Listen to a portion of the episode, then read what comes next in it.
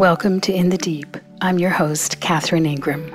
The following is an interview with me, which was conducted by Chip Richards for the Uplift podcast. It's called Choose Courage Before Hope and it was recorded in December of 2017. I wanted to also mention that we will launch our live online sessions in February of 2018 rather than January, so watch the website for those dates and times.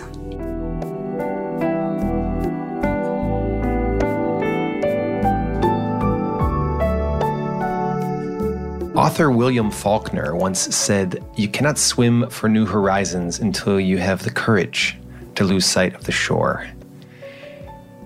And in these powerful times on the planet, it seems that many of the shores that we've counted on for a long time, our systems and our structures and the natural world itself, is changing so radically that we don't really have a choice whether we're swimming for new horizons or not. So I'm curious as to what type of courage we need in mm-hmm. times like this and, and what role hope may play. Mm-hmm. Catherine Ingram has been musing on the relationship between hope and courage. She's the author of In the Footsteps of Gandhi and Passionate Presence. She's the founder of Living Dharma and a very dear friend to Uplift. Welcome, Catherine. Thank you, Chip. Lovely to be here. So great to have you back mm-hmm. uh, on the show, and um, just excited to just dive into a conversation which I think has uh, meaning for many people on the planet right now. Why don't we just start by unpacking these two words a little bit for in, in your experience? And mm-hmm. you can start with either one, but they're such potent words and and have such strong meaning in in our culture and in our society, used so often, uh, maybe too often. Um, so powerful to kind of really unpack them and go, wow, how what do they really mean, and, and, and how are they relevant to us right now? Yeah. Well, I've been saying a lot lately. It's time to have courage rather than hope. Mm. And I'm not saying we fall into hopelessness, but rather not investing too heavily also in hope that may be really false hope, but rather to invest our attention and our inner resilience toward courage hmm. uh, to face whatever is coming down. The picture is incredibly troubling. Um, hmm. hard. It's hard to really find many ways to look at what's going on, the trajectory of uh, all of the different breakdowns. And it's almost like a Venn diagram where they're all collapsing, they're swirling into each other. You know, they're each is causing further collapse of other ones, you know. So um, that's what's happening. You know, anyone who's paying a slight bit of attention has to be noticing that. And I think that it's time for really Dharma resilience. It's time for really turning to, you know, to love the ones you love and to there's there's a there's something that Joanna Macy talks about. She says that we're living in three epics. Business as usual, the great unraveling, and the great turning. So the business as usual is, you know, you turn on the news and it's you know, awful, but it's sort of the familiar awful, the known devils. Yeah. You know, you go about your day, you think about the usual things, etc. Yeah, we're just carrying on. Yeah. Earning a living, paying yeah. our taxes, right. going to the shopping store. Right. Yeah. Having the kinds of conversations yep. people have had for millennia, maybe, you know. Hmm. Then the great unraveling. That's another epic story that's going on in our time. And that is, of course, the breakdown of the ecosystems, the resource base of life. And uh, the social unrest, the exploding world population, much of which is on the move now. You know, there's massive mm. migrations, the biggest in history, because the, a lot of the food baskets of the places they lived no longer produce food. They're drought ridden. So, you know, the great unraveling is all of that is happening and it's going exponential. Mm. Then the great turning.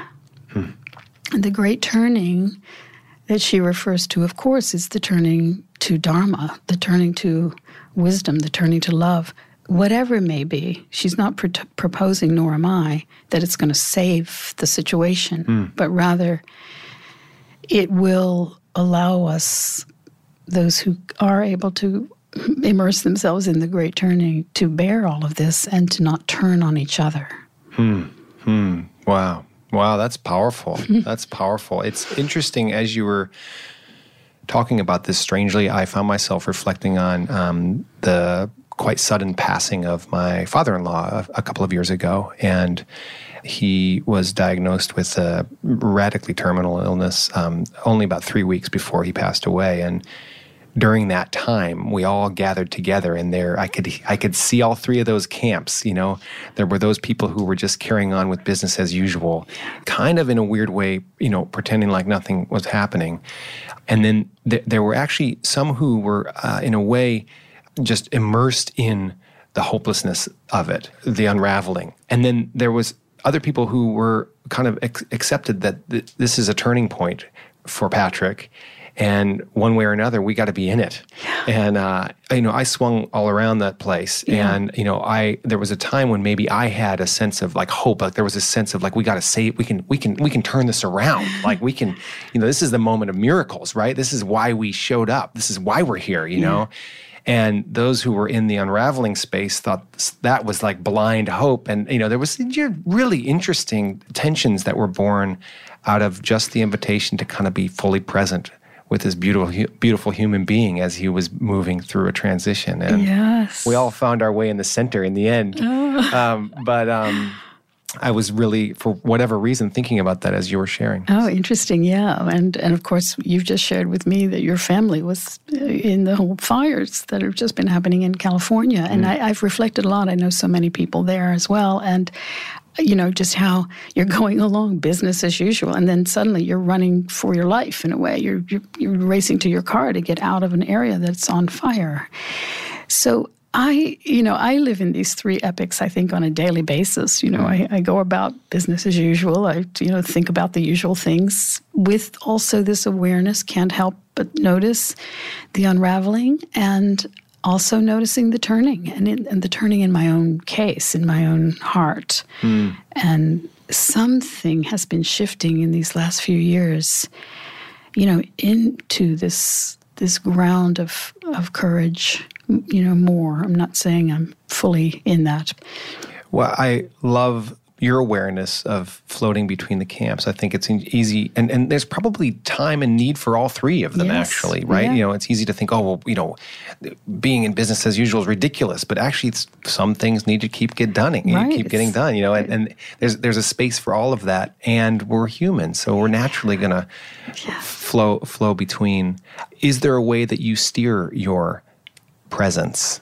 Yes. Uh, and and is there moments when you find that um, being in the camp of unraveling or being in the camp of business as usual, you, you have some sort of uh, alarm in your uh, being that says you know you're indulging in this when maybe you could you could actually choose to put your energy elsewhere exactly what you just said exactly that sometimes i notice an overindulgence uh, it's usually signified by nervousness in my system, mm. you know, or anxiety arising. I kind of have a a quick trigger for anxiety.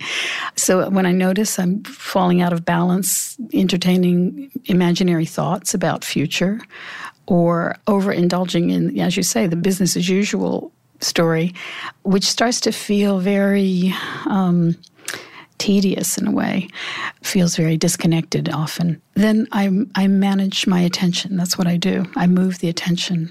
I quickly move the attention into simply present awareness or gratitude or reflections on love of what I do love in this world, which is a lot. Yeah, nice. So it can be that simple for you just to actually consciously shift what you're giving your attention to. I think it has to be that simple for any of us. Mm. If you make it more complicated, it gets further away. yeah. If it requires sitting down and engaging right. in like a process. No. Yeah, no. the moment's gone. exactly. I'm further into the cave. Yeah. Wow. So you've said it a few times. Now let's talk about it a little bit courage. Mm-hmm. So I've got this great quote that I was thinking about our conversation, and it's a quote from Horace, which says, uh, It's courage, courage, courage that raises the blood of life to crimson splendor. Mm. Live bravely and present a brave front to adversity. Mm. So I love that. There's interesting stuff going on in there. Yeah, as you were as you were reading that, I was, I was, the word came to me, lionheartedness, which I always love as well. As soon as I hear the word, mm. or the word bravery too. I like uh, something, you know, it's like some message goes through my system, you know, of that is the inclination that I would like to, uh, you know, embrace. Yeah, yeah, and yeah, you're right. Both of those words they almost have a cellular response. That's you kind right. of feel like your posture starts to shift Yeah. when you. Yeah. Now, um, there's also some great quotes around courage not being the absence of fear, but Right. sort of having that kind of ability to move through, to keep going. You know, I can't go on, I go on kind of energy. Yes, absolutely. Of course, you know, despite the fear, Yeah. and despite the potential loss and all of it, you know, and you think about how courageous humans have been across time, especially poor young men who've just been sent off to war, you know, and how, you know, there they are on these battlefields, whether it's World War One, World War Two, or any of the current many wars. These young people, they're facing just the worst situations that would just trigger the most paralyzing fear through your body, you know, and yet are having to call on some kind of bravery that we as humans are also endowed with and Yeah. and also think about all the people who have died you know who i think about that often somehow um, in fact, as a complete aside, I'll try to remember this point in the conversation and come back to it, but maybe you can help me. But as a complete aside, I sometimes reflect on any given circumstance from the position of my imagined deathbed. Like I'll, I'll look at a certain situation and think, how, how will this look from the moment of my Wow. death.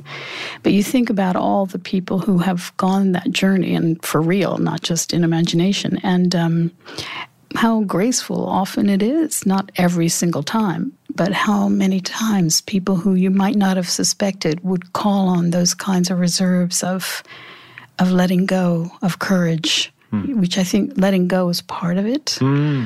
Wow, it's it really interesting because you're that lion-heartedness is is such a an immediate kind of response to the word courage, and I'm sure that there's moments when the when the lion is afraid. Yeah? Yes. you know, like, and it's probably through the fear that he needs the courage, right? Right. So right. um, it's not a weakness. It's it's actually just it's part of the experience, Yeah, right? absolutely. Otherwise, it would just be a sort of dissociated kind of experience where if you, you know, if you didn't feel any fear, there would, might be just some dissociation, you know, Hmm.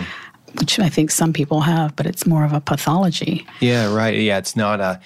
Yeah, I'm not acting this way or being courage like with with with the knowledge of everything that's in this moment. Yes. I'm bringing myself to it. It's more of a kind of a disconnected. I'm going to march on anyway. Right. Yeah. More of a business as usual, maybe. Yeah. So, share a little bit about hope.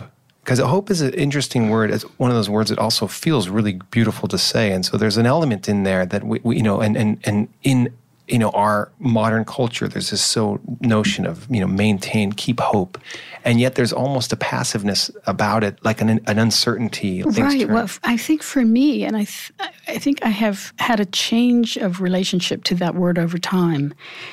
It actually triggers a little unrest in me because I feel like it's I- implying a kind of wish it and it will be so. yeah, like it's out of my realms of being able to influence or, or Right. yeah. Yeah. I mean, I think we can sort of colloquially say it, oh, I you know, hope to see you soon and things like that. It are different that's different.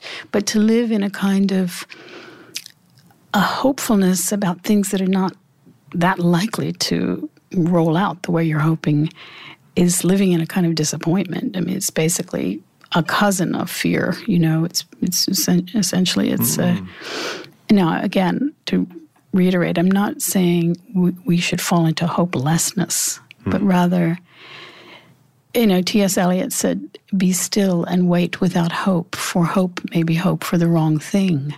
But hmm. I re- rework that slightly and say, "Be still and wait without hope." Hmm. You know, um, just let it all roll out, kind of a, from a Taoist perspective. It's going to come rolling out as it does, and you can tweak a few things, you know, in your personal life or in your personal in your community, or you can do a podcast that goes out to thousands of people. But the whole picture, the evolutionary force that's mm. been rolling along for a long, long time, is a big game that you know is going to have its own play. Yeah. You know. So in that regard, I I have again trained the awareness to not indulge too much in any kind of hope. Hmm. Hmm. And just to be with how things are and to show up courageously or how you how you feel drawn to show up. Yeah. Regardless of where the river's taking us. Yes, exactly. And you know, just do what one can along the way. Of course, one likes to be on the side of the greater good mm. and try to be helpful, but also, again, surrendering all one's acts to however it plays out. Yeah, it's really interesting. You know, I've spoken with several people who were went over to um, Nepal and Tibet after the big hurt, uh, earthquakes over there. You know, where looking at it, it feels very hopeless. Looking at it from the outside, it feels like wow, so much, so much destruction here, so much is lost here, and and all of that is true. And yet, also, I something emerges in the people that are there, that are actually immersed in it, that are kind of showing up as warriors or support, or that feel called to be there. Yeah. And when you speak with them, even though what they're dealing with is, you know, of the worst things imaginable. There's an aliveness in their presence and in what they're doing that has them feel really on task, like like they are right where they want to be. Mm-hmm. And I can remember even just going back to my my father-in-law's situation, there was a few moments in there where I I was aware of um, being totally undivided with him. Yes. And I realized, wow, that felt so good. Oh. Like that felt so good. And I realized how often I was divided in wherever I was. Mm-hmm. And that the moment, that moment, even though it was moving into a direction that I was so sad to see. Yeah. It was calling me there 1000%. And there was something about that that was really beautiful. I'll say, yes, indeed. It's like those moments that give some sort of greater context or greater sense of meaning connection, all of those things. And I think, and as you're describing the crisis context, often people report mm-hmm. feeling the most alive, the most magnanimous, etc., you know, in those circumstances. Why do you think that is? I think that having a sense of belonging is one of the greatest forms of happiness available to us, that sense of being part of a larger whole and being part of a community, and then even more wonderful uh, to be of help or of service in to that end or in that group is very satisfying. It's, it's, it's really an open secret of happiness. It's it's very very satisfying, mm-hmm. and I think and you and we both know that when people have those kinds of jobs, as it were, in the world, they're the happiest people we know. Mm-hmm. You know, mm. they're the most fulfilled, so I think that that's one reason, you know, you find yourself in a circumstance where it's all us and we have a shared purpose together that is helping, is, is dedicated uh, to the greater good. There's a clarity that comes with it. There's a sweetness of being, of heart. Mm, awesome. Yeah. I'm going right there while you're yeah. talking. Um, I've heard you speak a little bit about the Taoist perspective on life of sort of seeing the suchness, mm-hmm. you know, and you know the things that we may or may not be able to influence. And you've referenced that a little bit, even indirectly, in our conversation today. That you know we are part of a great unraveling, a great turning. You know, how do we be with that? speak a little bit more about this notion yeah. of, of suchness.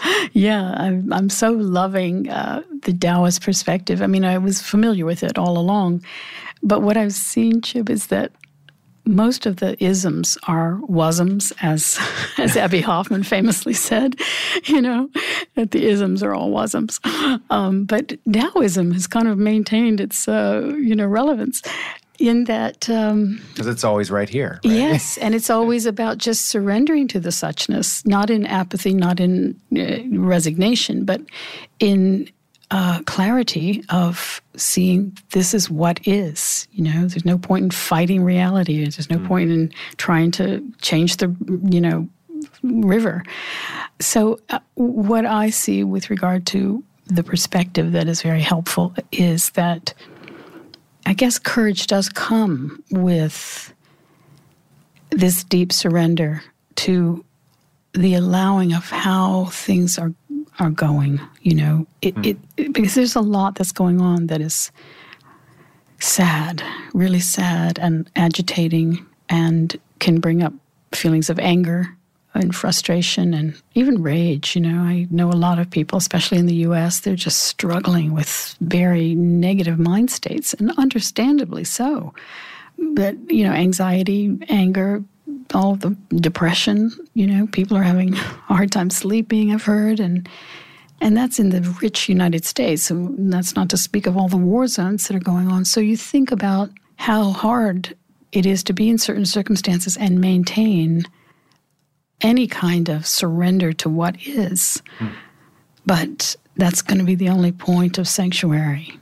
Mm. And, you know, in my own case, in small ways, nothing comparable to being in a war zone, but just difficult situations. Yeah. It's really when my awareness shifts into, okay, this is what it is now. This is it. Hmm. This is hard, but this is it. And I'm not going to add on to my suffering by fighting the what is of it, you know, the suchness of it. That's going to be a, a battle I'm for sure going to lose, you know. Yeah.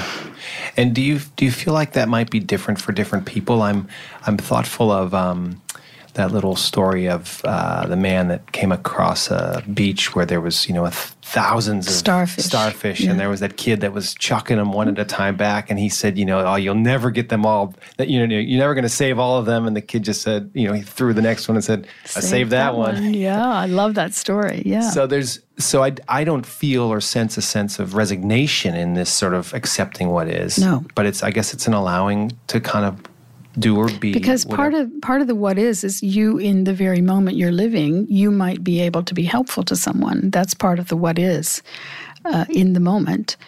But what i'm talking about the non-resistance to what already is right? It's not that you can't change some things you can but certain things we actually can't much change. There's all kinds of things going on in the world that are just they're done you know? Yeah. and um, so it's it's the recognition that you it's like the serenity prayer actually you know the do you know the serenity prayer? God, um, god grant me yeah. Say it though. Let me see if i can remember it properly. Uh, god grant me the serenity to accept the things i cannot change the courage to change the things i can and the wisdom to know the difference. Hmm so it's it's really it kind of comes down to the serenity prayer actually. It's yeah. a very good taoist prayer really. Yeah. There are certain things you just cannot change. There's certain things you can make a, an effect and and then you need to also know what those two are. So another piece that i often reflect on is discernment how important discernment is. Hmm. and how one has to be very very careful about magical thinking, right? Mm. You know, for in in history, we were enjoined to have faith. Faith was promoted as a huge virtue for you know for a lot of modern history. And when you think about what that is, it's basically asking you to believe things without evidence and making that uh, as though it's a higher virtue than being suspicious about things that have no evidence, which is yeah. more how I would see it. Yeah. Yeah. and so to just have this kind of blind faith it'll all work out or somebody's going to fix it or technology will save us or you know we can raise our consciousness and heal the earth etc all these things while they're nice comforting ideas there may not there may not be any basis in reality possibly uh, i'm not saying for sure but what I would propose is we need incredible clarity and discernment at this time, you know, very non sentimental clarity. So we have to be watchful of any kinds of, in, in a way, new agey belief systems. Yeah. I, so I guess, and the flip side of that, I guess where where my mind goes is also this notion that I mean, this is one of the things I have faith in, maybe, is that we are capable of so much more than we realize. Mm-hmm. That we have these capacities within us that are dormant. Yes. That we have abilities and ways of, of impacting our world and ourselves in ways that we never really, eh, they're asleep. Yes. So I'm thoughtful of how do we leave space for that? Yes. And maybe, maybe it's um, because we don't know, we show up fully. Yeah. And in that space of the part that we can't control, also is all the things that we the we potentiality. the potentiality. Yeah. So those things we can't control isn't necessarily a negative spiral into blackness and the end of all things. It's also it's also joining with Yeah. that which is bigger than us. Yes, absolutely. And then also not having a fixed picture of how it might roll out allows you to clearly see each step of the way how you might take the next step, right? Because you're you're not you're not burdened by an already existing picture that you're that you're a slave to.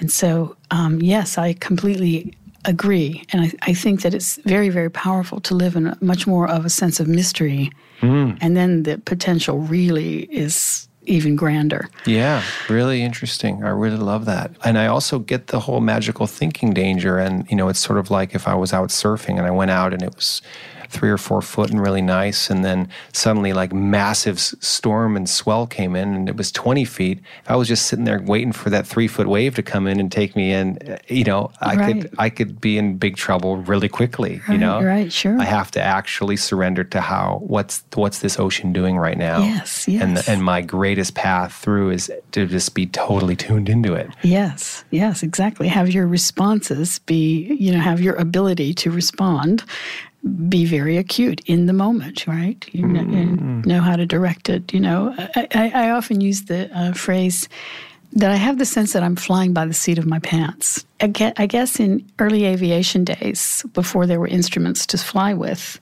pilots literally had to fly according to how the winds were moving in the seat of their pants, how they're, how they're how they're feeling in the seat. Um, so they're flying on these currents, these wind currents, and and and adjusting accordingly. And we all know the phrase, but hadn't really perhaps known the etymology of the phrase. But I love that image. And I feel like that's what I do in my life. I fly by the seat of my pants. I adjust as I go along, little mini micro Yeah. adjustments that are born of the information at hand. Yeah, that you're getting from the from the wind, you Yeah, know, and from the world. in the yeah. world. So you you know, it's not just little uh, chronic thoughts that are happening, but actually you're tuning into the energy of what is. Yes, yes, exactly. Wow, Yeah. powerful. So I've got, I think I've got two more questions, lots of questions, but two more that we'll do right now. One is, you know, in your view, in your feeling, where is this going? Of course, I don't know, and but I am amazed to be living at this time because there is an incredible waking up happening on this planet. You know, it is just everywhere. Um, well, almost everywhere, I guess. Yeah. Not everywhere yet, but. Um, and at the same time, there's an intensification of the damage and the destruction. So we are at this moment, this crossroads in history that is, who knows how this is going to play out, but it is quite a show to be watching. I mean, it's just, I think perhaps, well, who knows how you could say this, but, but it is, has to be one of the most or the most interesting time to be alive. Yeah. I think the, the intensification of absolutely everything, of knowledge, of wisdom, of connect. I mean, never before has the entire world been able to just talk to each other all over the world. Every day, every day, I'm talking to people Yeah. on the other side of the world. Yeah, on s- instantly. instantly. Seeing them. Yes, seeing them for free. Yeah. You know, it's astonishing. And mm. so to, and and of course all the other ways that we're you know connecting all the ways that ideas and shifts of consciousness happen now so fast, mm. you know. Mm. So it's incredibly um, dramatically encouraging in those ways and and beautiful, beautiful to witness. Yeah. At the same time, there's a lot of stuff's going on that's super sad to witness. So I just, I, I said recently, I was talking about my friend Leonard Cohen, and I said he has a, a tear in one eye and a twinkle in the other, and and and that's kind of my um my mode. Beautiful. Beautiful. I love that. Lastly, for the listeners here coming into a new year and uh, walking that fine line between business as usual and the great unraveling and the great turning. Um, what's you know one thing that we can do on a daily basis or right now, just to actually help ourselves be in our center, capable of flying by the seat of our pants, tuned into the this great river.